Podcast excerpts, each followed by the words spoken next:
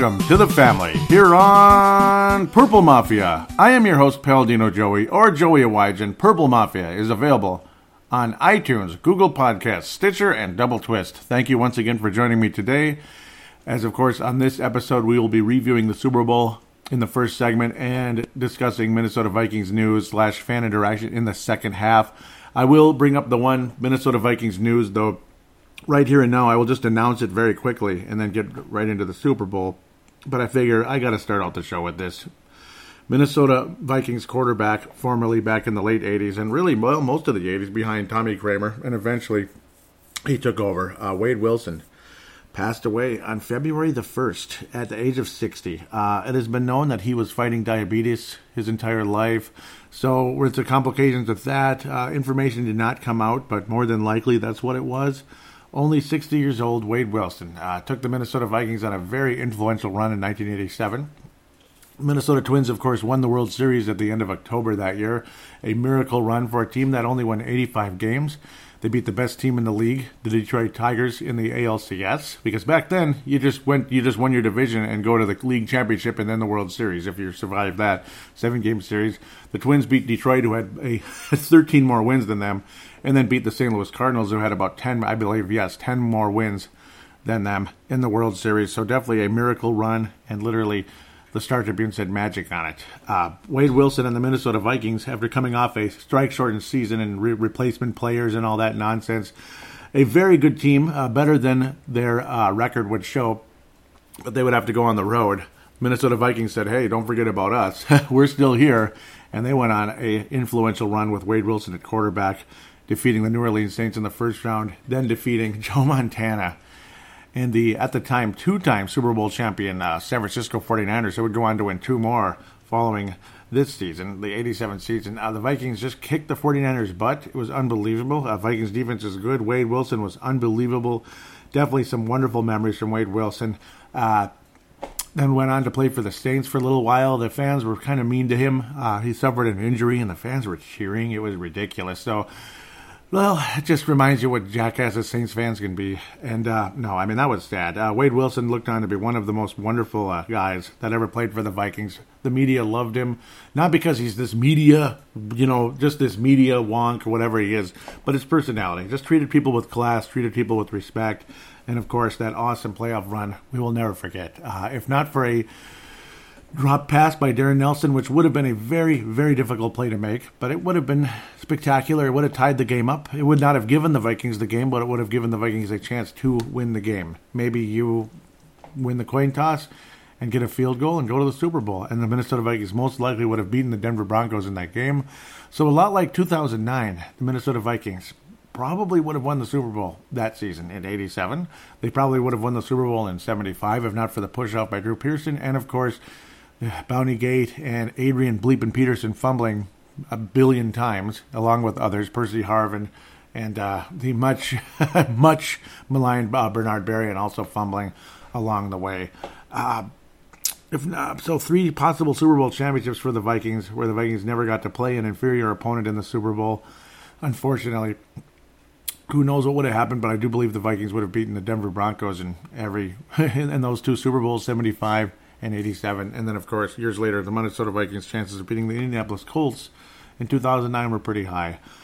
Oh, Wade Wilson. Yep. Fun, fun, influential run. Very enjoyable. It would have been cool to see Wade Wilson as say he would have been literally like our Nick Foles if the Minnesota Vikings did get to that Super Bowl. Quite a shame. I've hated the Washington Redskins ever since, and I don't blame anybody that does. Uh, I just, it sucks. It sucks being that close and you come and no cigar. But at the end of the day, life comes first, and God bless Wade Wilson. We will now give former quarterback number 11, Wade Wilson, a moment of silence.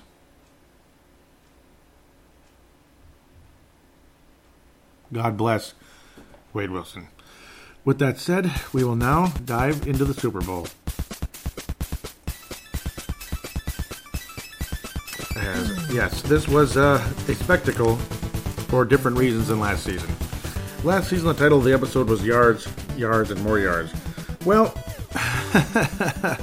up to a certain point, in fact, well into the fourth quarter, Julian Edelman, who would go on to be the most valuable player of the Super Bowl, which I could basically see coming a mile away, would have more yards than the uh, Los Angeles Los Angeles Rams in this uh, Super Bowl.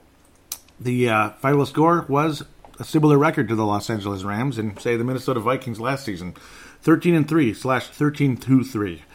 The New England Patriots reminded us a bit of the 1988 uh, San Francisco 49ers in a low-scoring game, in a sense, where just the veteran quarterback got the job done against the uh, slightly better record uh, Cincinnati Bengals.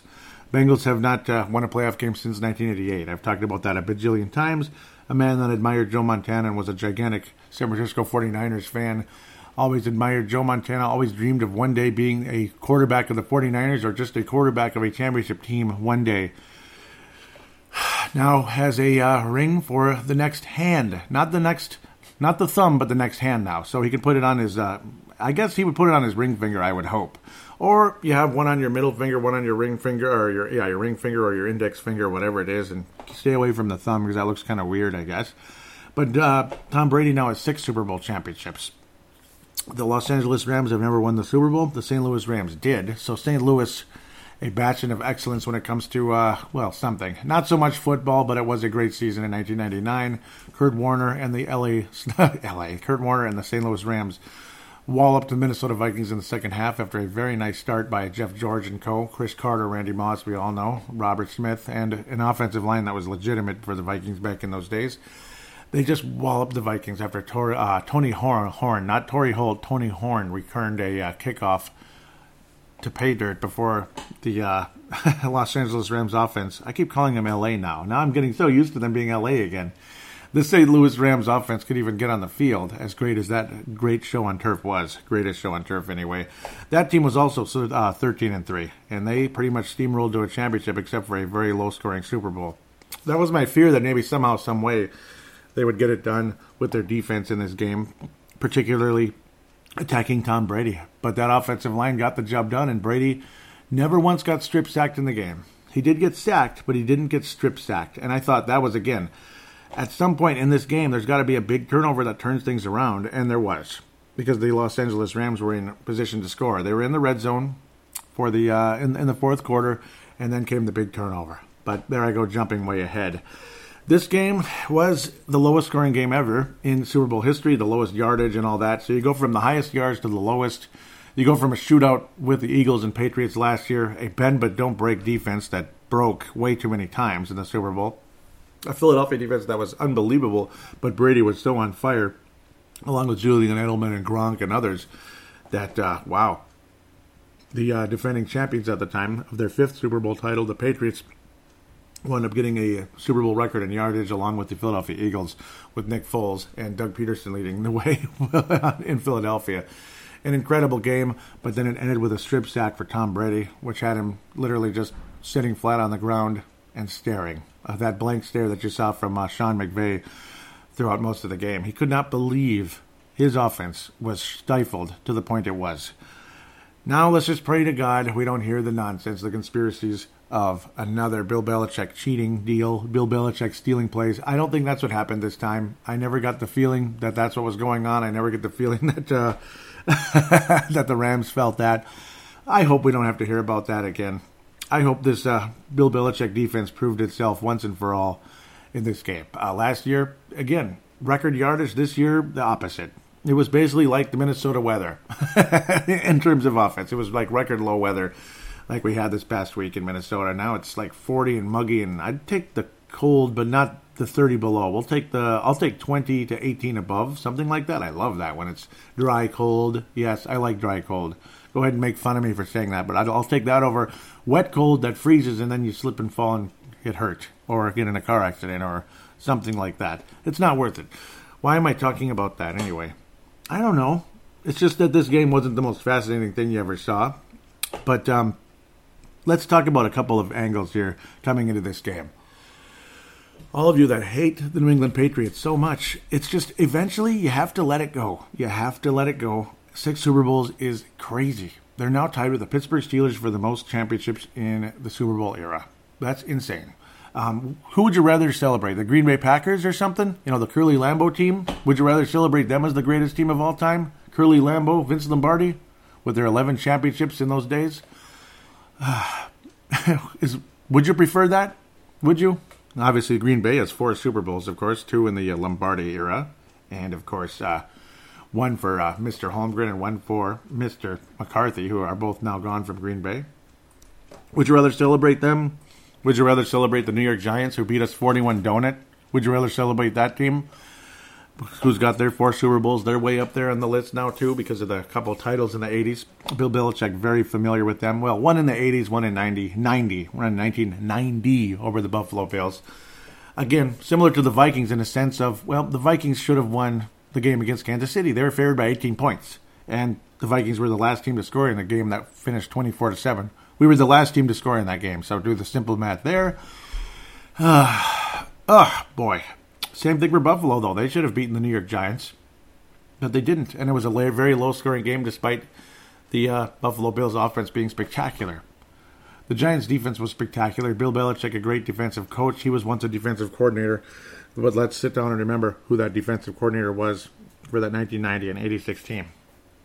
Who was it? Who was it? It was Bill Belichick. Bill Belichick is not an offensive coach, he's a defensive coach. The Patriots won with their defense in, in, and clutch offense, clutch play of their quarterback against the St. Louis Rams in 2001. A far superior team going into that game. Go ahead and say that there was cheating, this and that. There may very well have been. Um, it is what it is, and it's so many years later uh, now, and they've paid their they paid their dues. The Patriots have. They got their quote unquote karma. They've paid their dues. They've lost three Super Bowls. They lost a 16 0 team. They lost it uh, in the Super Bowl with a 16 0 record. If that's not enough karma for you, I don't know what is. A 16 0 team not winning the championship, it's unbelievable. Against a what, where were they? 10 and 6 New York Giants team, and then a couple years later, well, yeah, four, four, four years later, Similar situation, a 9 and 7 Giants team knocks them out. So, okay, take your karma. There it is. And then the hated Eagles beat the Patriots. I may have been one of the few times some of you guys that hate the Patriots so much cheered for them because you hated the Eagles even more after their fans treated us like garbage. But no, Bill Belichick's defense is what it's all about here. And again, let's put this into perspective as I slowly get to the point here about this because it's a we're building up to a crescendo here in a sense. Okay, Sean McVay is looked on as the well, the future of the NFL. The the nice, the nice up and coming in, in his mid in his low to mid thirties, offensive coach, the young millennial up and upstart. Let's go, let's get her done. And I have no problem with the guy. He's not arrogant like Sean Payton. He's he's he's the good Sean. We'll say he's the good Sean. But no, he's looked on as the guy, the the supreme the guy. If you want to start a franchise and into the right direction and get your team to the Super Bowl, you want Sean McVay, right? And then you have the number one pick in the draft in Jared Goff. You have the it, it doesn't get better, right? And you build all this this great defensive line, this and that. Things come together. It's a team that had a great record. And then on the other side, a team that gets you know, it just seems like they continuously get kicked around because of things that happened years ago the deflated footballs. I wonder how much of an advantage that truly gives you. And, and I mean, Shaquille O'Neal admitted he did that with basketballs years ago.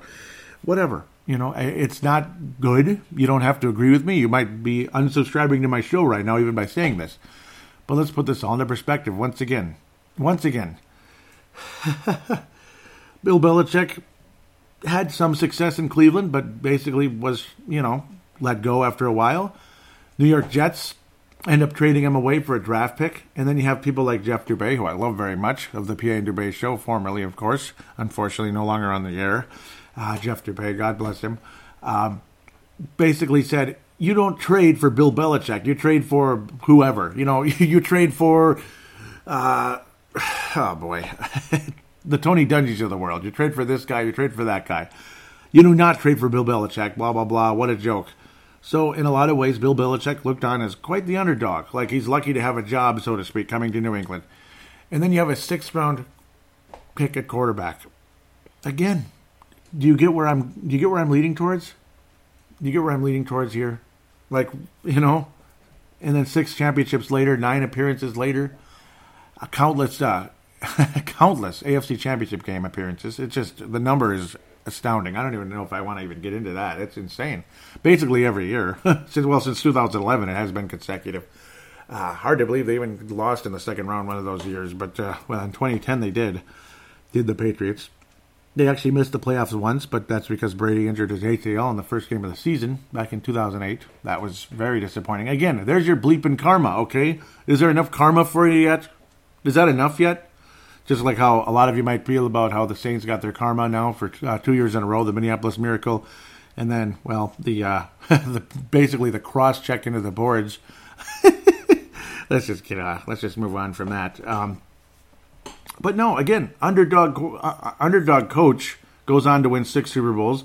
Sixth round quarterback that was put on the practice squad as a rookie. Practice squad. And just, you know, you talk about how they, you're sick of the Patriots, you hate them, this and that.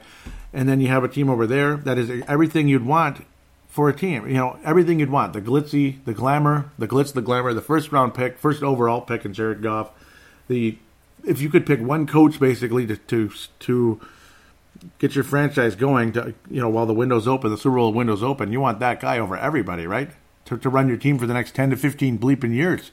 Hopefully they can be the next Patriots and Sean McVay. And yet there you go. This is what it's all about right here. This is what it's all about. That's what it's all about. A six round pick and a coach that, you know, at the end of the day, most people didn't want. But the Patriots took a chance. Mr. Bob Kraft took a chance. And again, look at this. It's just, it's amazing when you sit down and think about that, that scenario. You don't have to agree with me. You don't have to like it. You don't have to like me. You can kick me out of your life, whatever it is. But it was a fascinating uh, part of the story. It, it truly is when you sit down and think about that and analyze the truth here about the whole situation.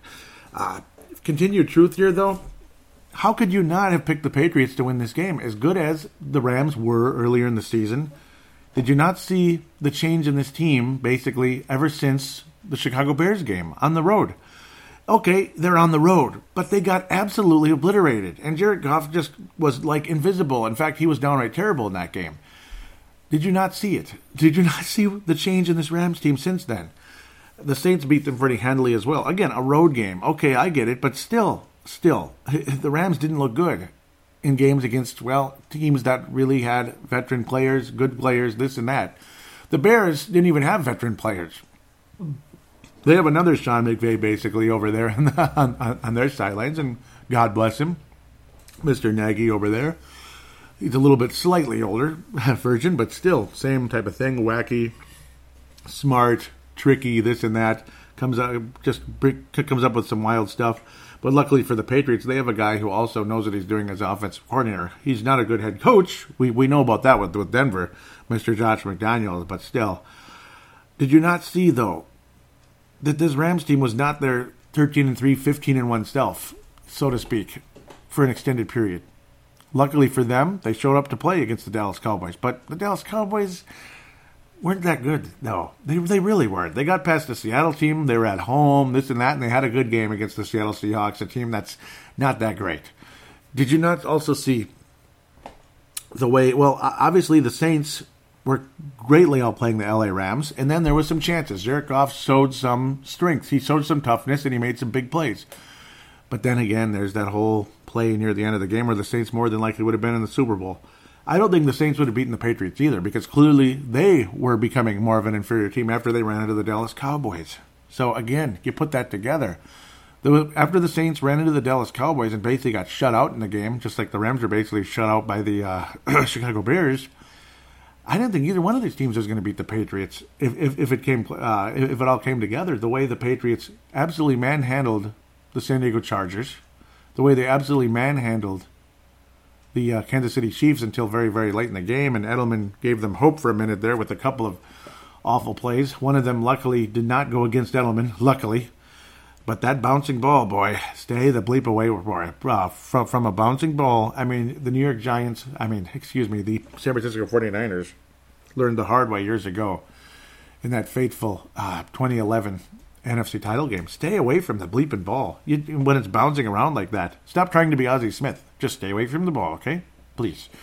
But uh, luckily, Julian Edelman would more than make up for it by being far and away the MVP of the Super Bowl, at least on the offensive side. Uh, Hightower deserves some recognition, I'm sure, and as many other uh, Patriot defenders throughout the game. Too bad uh, Mr. Chung, another injury, this time an arm, probably a broken bone in his arm, most likely as he would get injured late in the first half. Mr. Patrick Chung there, great first half, so valuable, and it didn't help that he got hurt last year in a game that there was like a bajillion yards everywhere. But uh, Gilmore, spectacular in the game. He deserved recognition for the MVP. Obviously, Dont'a Hightower deserved recognition. Kyle Van Noy was spectacular throughout the game. Uh, Hightower was just unbelievable, pressuring uh, Mr. Goff in the game. It was uh, quite quite a great effort. Uh, McCourty had a huge play, also knocking away a potential touchdown pass to Woods, which would have hurt because Woods is the uh, former Patriot. There's former there were former yeah, Patriots on the Eagles last year, and it's just it goes on and on. But additions of Sony Michael really were a big part of. I keep calling him Michael. Sony Michel were a big part of the uh, New England Patriots' success this year because, well, you know, LeBron James is getting a little older in the NBA. So what does he do in a lot of cases? He walks. He doesn't jog. He doesn't run. He walks. In a lot of cases, when it's unnecessary to run, he preserves his energy, and that's why he's able to play an extended amount of minutes and not get hurt until Christmas Day this past year. Unfortunately for him, but generally speaking, the guy's ageless, just like Tom Brady. Uh, Tom Brady you know, he's getting older, but then you get a nice running back in the draft, and you still have Mr. Uh, White. And then Burkhead was just huge in the game, getting key first downs that led to the Patriots' victory, running the clock down and putting the uh, the Rams in a position that they were pretty much screwed late in the game. Uh, Burkhead and Sony Michel. James White, surprisingly, not nearly as much of a factor in the game, but uh, he was covered very well by this LA Rams defense. As both teams in the past. I mean, you think, okay, Tom Brady. When you think of the Patriots, you think of Tom Brady. You don't think about the defense, despite the fact that's Bill Belichick's calling card. Bill Belichick is one of the greatest defensive coaches of all time, and that that's a fact. Uh, that's how they won Super Bowls in the past, those close games. And they almost beat, beat his former club, the Giants, twice, but they didn't, damn it, which is funny. Uh, shut down those Carolina Panthers with that halfway decent offense back in uh, 2003 shut down a better offense in 2004 with the uh, Philadelphia Eagles, though, of course, Mr. Uh, McNabb kind of choked and peed down his leg in that game in a big way, along with throwing up in the huddle, which is nasty and weird. Um, but no, I mean, Bill Belichick's identity really showed up in this game, and Tom Brady was clutch when it mattered. It, it literally was these two guys getting the job done, again, with great help from Gronk uh, Edelman, spectacular, who deserved the MVP. Sony Michel, huge first downs getting uh, given along the way. But again, when you render Jared Goff basically useless and Sean McVay, I have no idea what's going on with him and Todd Gurley. I have no idea what's going on with him and Todd Gurley. The strangest thing I've ever seen. Um, same situation with the Rams. Like CJ Anderson is like the running back of the Rams, and it was the weirdest thing you ever saw he's okay, but he, he's just okay. I mean, he was better with the Broncos a couple of years ago when they won the Super Bowl. Um, he's just okay though. Uh, Todd Gurley luckily did get ten rushes, so he got to double digits in the game, including a 16-yard little scamper. But generally speaking, again, Todd Gurley rendered useless throughout the game. In a game that was what three to three, three to nothing for the longest time. But um, you knew the Rams were in trouble when they couldn't score a single point in the first half. It's just that the problem was the Patriots only had one field goal, and uh, Gostkowski missed one, and it was shocking. The the Patriots could have easily been up twenty to nothing in this game, a la Kansas City Chiefs, and if they were, that's pretty much it. Uh, you could just feel the final score of this game probably would have been 24 27 something like that 20 23 to 3 something like that 27 to 3 very easily if the Patriots would have executed on a couple plays but similar with the Rams dropped open passes and just spectacular defensive plays. Guys getting hands in there at the last minute, knocking the ball away on both sides of the uh, both sides here. Say uh, uh, Los Angeles and New England. Um, back and forth, spectacular defenses here. Wade Phillips obviously living up to what he's always been. Uh, they say this was his third Super Bowl appearance in Wade Phillips' case, but wasn't he on all those Buffalo teams back in the day? Wasn't he though? I'm pretty sure he was. I still I remember seeing that same face on the sidelines way back in the early '90s with the Buffalo Bills. So I don't know about that. Uh, obviously, he was the head coach of the Cowboys during a couple of successful seasons as well. The poor guy, uh, and he was the head coach of the uh, the poor guy the way he was let go so quickly. Um, uh, also, head coach of the Buffalo Bills for an extended period as well after Marv Levy uh, stepped down and retired and all that and moved on. Um, but no, Wade Phillips' defense spectacular in the game. Bill Belichick's defense, along with his coordinator, spectacular. Definitely a Mike Zimmer type of effort. In fact, you could argue this was better. this was better because who, who I mean, this same Ram, this same Rams team got in a huge shootout with the Minnesota Vikings earlier in the season, but just simply not the case here. Um, big clutch plays and all that. Clutch defensive play by Mr. 24, of course, of the uh, Stephen Gilmore of the New England Patriots. That big clutch defensive play. He knocked away three passes in the game. The guy was unbelievable. He got burned like once. And of course, yes, a very costly penalty as well. A holding penalty, which was just not necessary. It was so stupid. It would have been fourth down and the Rams would be kicking, but no, that just wasn't the case. And also, another statistic that is unbelievable is the Rams had to punt on their first eight possessions in the game, which again tells you if Jared Goff is struggling that much, I think the Rams are sunk. And that's basically was my feeling for the longest time in this game, despite the fact the bleeping Patriots were having a hard time getting anywhere as well. Because that Rams defense really showed up to play. But Bill Belichick's defense just a little bit better. Then you got the deep pass to Gronk. And then you kind of knew there it was. There it was. Finally, the Patriots were going to pull away in the game. And they kind of sort of did. As Tony Michel immediately after that carried that momentum right in the end zone put the Patriots up. Gostkowski then later on would nail the field goal after Sony Michel and uh, Burkhead would get their opportunities, getting those huge first downs, running the clock down more and more, and had the Rams in a situation with no timeouts, down by 10. That was pretty much all she wrote. Gostkowski made that kick by the skin of his teeth. Okay, if that makes any sense. By the skin of the ball, literally. Whew, he almost missed that one. I mean, it reeked of Gary Anderson right there, where it was just a little bit off, but it was off from the get go. And then Mr. the super kicker, oh yeah, yeah, it was hard to believe. Uh, Greg the leg. I mean, he missed one by a mile at the end of the game, which would have put the Rams within seven, and then you hope for a squib kick and all that, and get a recovery and a miracle play. But I don't know. There just wasn't enough time for that to even happen. At the end of the day, Greg Zuerlein. I don't know if he was just kind of at a point like whatever, you know. But unfortunately, that missed kick pretty much put the end of the game, and it, and it did. As the clock ran out, all Brady had to do was kneel. But again, generally speaking, a frustrating game if you like offense, a frustrating game if you wanted either side to win because you just okay, there it is, get this first down, knocked away again. There's a big play, knocked away again, knocked away again, knocked away again, knocked away, have to punt, knocked away, have to punt, knocked away, have to punt, knocked away. The pass was knocked away, the pass was knocked away. Eh, the whole bleeping game, there was no room for anybody. Uh, Hogan, again, it was hard to believe that Tom Brady had an interception on the first passing play of the game after a great start with Sony Michel running that ball and doing a spectacular job early on. It's like you knew the Patriots' chances in this game were really high, and then you saw that happen after the Rams, of course, deferred the toss. You saw frickin' Hogan, who was awful in this game, I thought. He just could not get any separation, and he couldn't get his hands on the ball the whole bleeping game. And uh, he it was similar in the in the Kansas City Chiefs game. Targeted six bleeping times. Hogan couldn't do anything.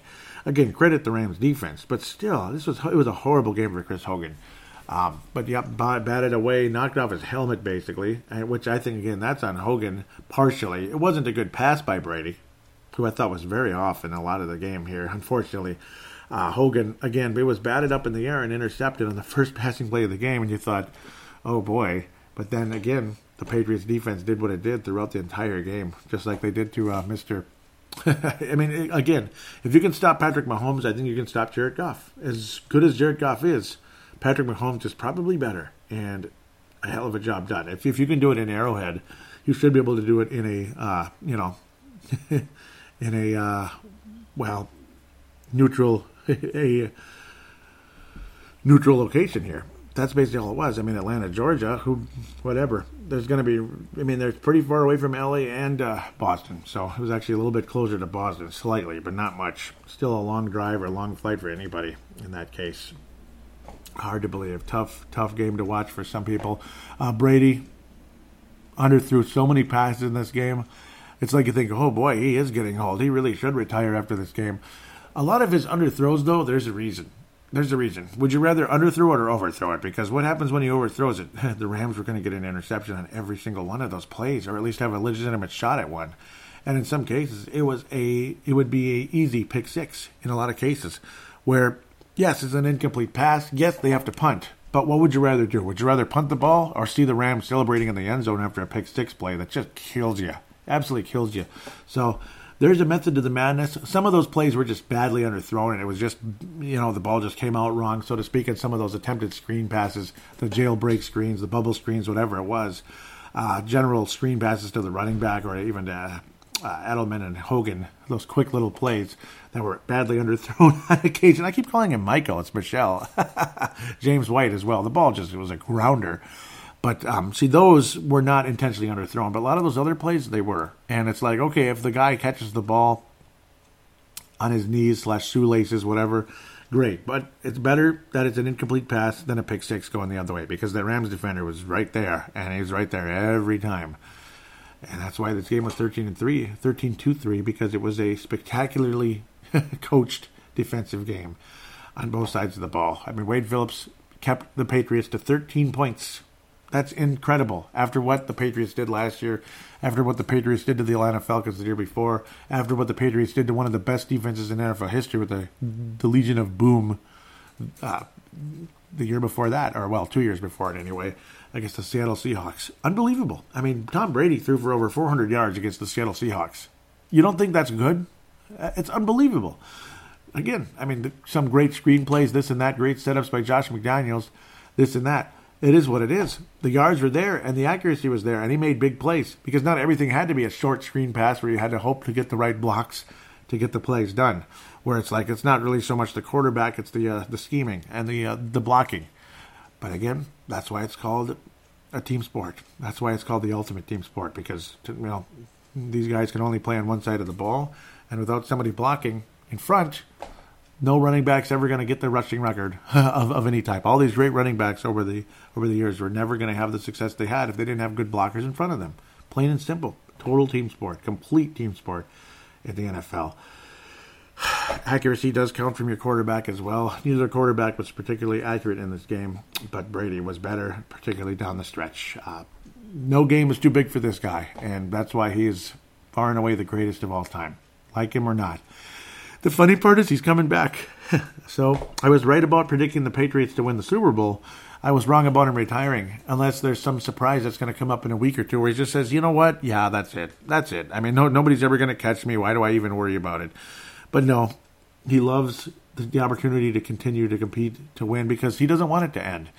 I don't blame anybody for not wanting it to end. You just hope it doesn't end abruptly in, in a very harsh way via injury or just a horrible uh, end of your career where certain guys they just can't throw the damn ball anymore. And it's just uh, it's just is what it is. You, you, you can't sense pressure like you did before. You can't get away quick enough. But um, that's why Tom Brady was successful because he's still able to get rid of the ball in the right amount of time that he was not strip sacked like he was last year against the Philadelphia Eagles. Just strip sacked uh, Case Keenum two weeks before that, much to our chagrin, and that opened the floodgates for those Eagles to fly. Eagle, fly. Ugh, why am I ending the segment on that note? Uh, stupid. Well, let's not end the segment on that note, just on purpose here. Uh, Sony Michel, again, five and a half yards. Rex Burkhead had those big plays. Julian Edelman, let's just mention what he did in the game 141 yards on 12 targets. Again, Chris Hogan was targeted six times and did not make a single play. Cordarrelle Patterson was adequate at best, but good for him. Uh, I'll get to that real quick. The other detail about Cordarrelle Patterson on the Patriots sounds interesting, doesn't it? Rob Gronkowski, though, 87 yards, just like his number, including that big 29 yard play that set up the Patriots for the game winning score. Great play, great, unbelievable accuracy by Brady, who struggled the entire game against this Rams defense and again was off for quite a bit in that first half, but then had the big play to Gronkowski and was clutch when it mattered most, and that's where it matters. Oh, one annoying thing though, we got to bring this up. Remember when the Vikings traded in the draft and they gave up a lot of picks and all that to get Cordarrelle Patterson? Do you remember who they traded with to get Cordarrelle Patterson in the first place? Yeah, they traded with the Patriots. So doesn't that just figure he's back on the Patriots now officially as a player for the first time? and he got a ring already with them. it just figures, doesn't it? Oh man, it totally figures. But that's how it goes sometimes. I mean, well, ah, well, it's not like he was the MVP or anything, but it just figures. With that said, it was a well, it wasn't a fun game per se if you like offense, but at least it was decent. I'll finally close on this note. I have nothing against the LA Rams. Nothing against the LA Rams. I don't really like Ndamukong Suh very much. Donald is aggressive, whatever, but I have nothing against them. and I would not mind to see the Patriots, or excuse me, the LA Rams winning a Super Bowl at some point in the not too distant future, along with the Kansas City Chiefs. It's funny how, for at least for one night, the Rams and the Chiefs are not the future of football yet. At least for one night. at least for one night, they got to wait at least another year before they could get to that uh, point where you could say that's the future of football. I'm glad there's still a little bit of old school left in the sport because there needs to be some old school left in everything. There has to be. You can't just wipe out old school and just say move on. Sometimes there's got to be a little bit of old school left, as long as it's not consuming everything and you're just stuck in it forever. You don't want to be like that, but at the same time, you can't kill it completely either because I think that's that's not good. It's not healthy for anything in any walk of life. Um, I'd be very happy to see the Kansas City Chiefs in the Super Bowl at some point in the not too distant future, and I do believe they will get their chance. Again, nothing against John McVay at all. I felt a little bit bad for him. I felt bad for Goff, and I hope they do get another chance. For their sake, I hope they get another chance. With that said, let's get to fan interaction and wrap this 2018 season up for good.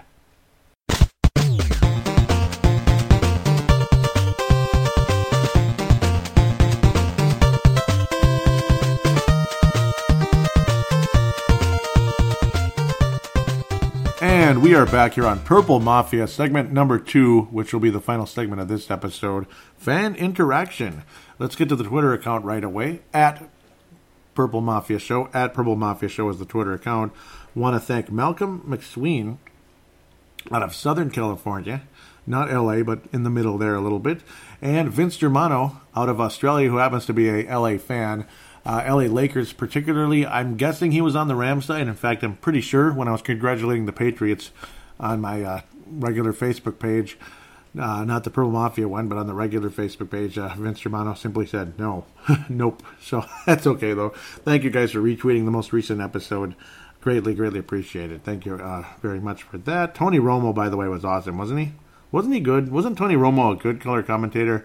He was good in the AFC title game. He was good in the Super Bowl. That guy, uh, he's the best, isn't he? That, that is about as good as it gets. Uh, no interactions on Twitter, unfortunately, but I do encourage you to follow it at Purple Mafia Show. Thank you so much for those of you that may have already. Those of you that have, anyway. So before I get to the Facebook page, I'm going to give a shout out to MN Vikings Haven. MN Vikings Haven. Trevor Wickerin, the founder of that page. Thank him very much indeed for allowing me to post links to Purple Mafia on that page, and I'm more than happy to give him a shout out and encourage my listeners to join, as many of you have, believe it or not. Yes, you have indeed, and that's always a good thing. Thank you uh, for that. In game threads, Vikings conversation, Vikings news, great page, and again, encourage you for that.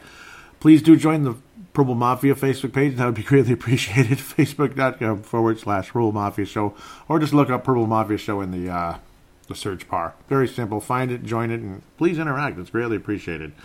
So, a comment on the last episode. For some reason, I had it scrolled all the way up already. A couple of them. Episode 287, the conference review and Super Bowl 53 preview. A few of you like that. Thank you again. Mark Carlson out of Iowa, Purple Mafia, Hall of Famer, says, I loved the call ins, very classy.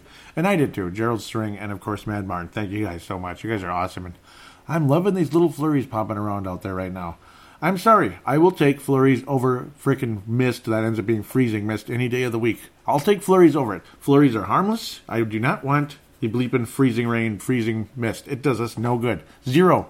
In fact, it gives me a bleeping headache. That's why my first segment I may have seemed a little bit disoriented. There was so much to get to, but it's nasty and I feel tired because of the stupid mist. But now the mist is gone over the last few minutes, gra- uh, graciously. Just watching things change right before my eyes, right? Mark Carlson continues, says, What wild game Sunday? This podcast will be just as wild, I'm sure. Thanks, Joey. And thank you very much, Mark Carlson. Thank you again very much for that. And those games were crazy. As for the Super Bowl, it was wild in its own way, I guess. Uh, nobody could get a first down in the bleeping game for the longest time, especially the Rams. So then I posted this. I'm just making it all about me because I'm selfish and I only care about myself, right? No, not really. But once in a while, you got to acknowledge the fact that uh, it's been 11 bleeping years since I started, and this was on the 28th of January. The very few, the very first podcast I did, I previewed the upcoming Super Bowl with the uh, Patriots and the New York Giants. This was not the second one. This was the first one. That's how long it's been. 11 years. 2008. January 2008, January 28, 2008. And I was 28 years old at the time, so it was my quote unquote golden birthday when you come into this. oh, I previewed that game and I was like, how did the Giants do it? What an amazing run. They beat the Packers. Wow. And this is after the Vikings blew them out in the regular season. And remember how the Patriots and Giants played a very close, high scoring game in that uh, season finale, and the Patriots just squeezed past them to get that 16 0 record. And then it was a very, very, very, very, very low scoring game in the Super Bowl. And the Giants won. Stupid Tyree helmet crap. But yeah, I didn't enjoy that fact, but I was happy for the Giants because it was a hell, and I mean hell of an accomplishment. It was spectacular. Gerald String out of Nebraska, also a Purple Mafia Hall of Famer, says, Congrats, Joey. Still the best Vikings podcast out there. Great knowledge of the game and history, and yes, history is my thing. History is kind of my thing. If I really sit down and just analyze history, I, I, guess that's kind of my gift when it comes to doing this. Wish the NFL was all year long. Already look for looking forward to the draft and free agency and the Purple Mafia podcast that go along with that. Keep up the great work, Cole. Thank you so much, Gerald. Dave Hickey out of Iowa says, Congratulations, my friend. You've done an exceptional job giving us the lowdown on all things Vikings. Keep up the good work, and I'll keep listening. And yes, Dave Hickey is a surefire Hall of Famer as well he's not officially in, but oh, the plaque is the plaque is already ready. It's just kind of needs to be announced. That's all. The plaque's sitting right over there. You know what I mean? Leland, also out of Iowa, says congrats. Thank you so much. Brent Jacobson says, uh, yep, Purple Mafia Hall of Famer says, keep up the good work with Purple Mafia, buddy. Brent Jacobson out of the Lakeville area. Mark Carlson, one more time here, showing the Field of Dreams store. Oh, I love that place. Oh, it's no longer at Ridgedale because nothing's at Ridgedale. What's what's that Ridgedale now? Just a bunch of swanky clothes, mostly just ah, come on, you know. I'm not even going to get any further into it. I'm going to get myself in trouble probably, but I'm not a fan right now. And it's nice to look at the place, go for a walk. That's about it. There's not a whole lot left. You know what I'm saying? Uh, there, there's Goldie's locker room. That's my favorite place. That's it you know, no more KB Toys. That's been decades since that's been gone, and all the other interesting places. And yes, as an adult, I would still go to KB Toys and buy things. I would, and I don't mean just little kid toys. I mean hobby toys, hobby toys that forty-year-olds can buy. Because I'm turning 40 in six months. Mark Carlson says, We got to celebrate. Without this podcast, I would not have met so many other great fans and had the opportunity to hear so many different opinions about our team and this game. Because of this podcast, I have expanded my knowledge in so many ways. Gold star to you, Paladino Joey, for all the effort in every podcast. Goal. And a gold star right back at you, and that beautiful Hall of Fame black as well. and yes, it's imaginary. I wish I had real stuff like that, but you get the idea, though. It's it's the thought that counts, right? And yes, you are absolutely a Hall of Famer, and thank you so much. It's been uh, 11 years, and it's been unbelievable. And to think that my uh, podcasting career started with previewing a Super Bowl. So the Super Bowl will always be special. It's like an anniversary every year, leading up into the Super Bowl every year. It's like it's been another year of podcasting, yet another year of podcasting. And then I posted from uh, DFWCBSLocal.com, former Cowboys quarterback slash assistant coach and Viking quarterback, and uh, um, he was a Cowboy near the end of his career, and then the Raiders. I still remember, like 1999. It's like Wade Wilson, wow, he was like a third stringer with the Raiders. He played for Mr. Uh, Gruden. That's crazy. That's how long ago it's been, man. And and Gruden's not a particularly young guy anymore, but that was when Gruden was the Sean McVay. Remember? Do you remember Jon Gruden being Sean McVay? I do. I remember it very well. Those flakes are getting a little thicker out there, and that's that's that's cool. I, I like snow, damn it. but no, I mean Wade Wilson. Um, not so much acknowledgments, just more it's like sad faces and such. Mark Carlson says, "What?" He couldn't believe it. Yep, and it's it was quick. It's just one of those things, you know. It, ah, man, sad, very sad.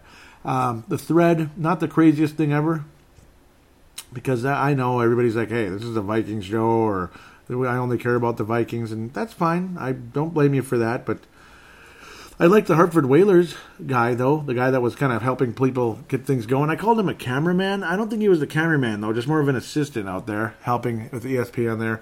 Hartford Whalers hat. Hartford Whalers hat. I love it. You know the little whale with the the W with the whale tail. The Hartford Whalers, the team that moved to North Carolina to become the Carolina Panthers. Why did I just call them that? The Carolina Hurricanes of the uh, NHL. Man.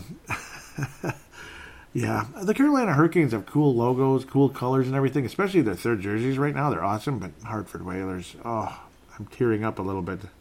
Eric Mustard has a gorilla yawning, like, yeah, this is a great game, Joey. Great game. yep, nobody's scoring.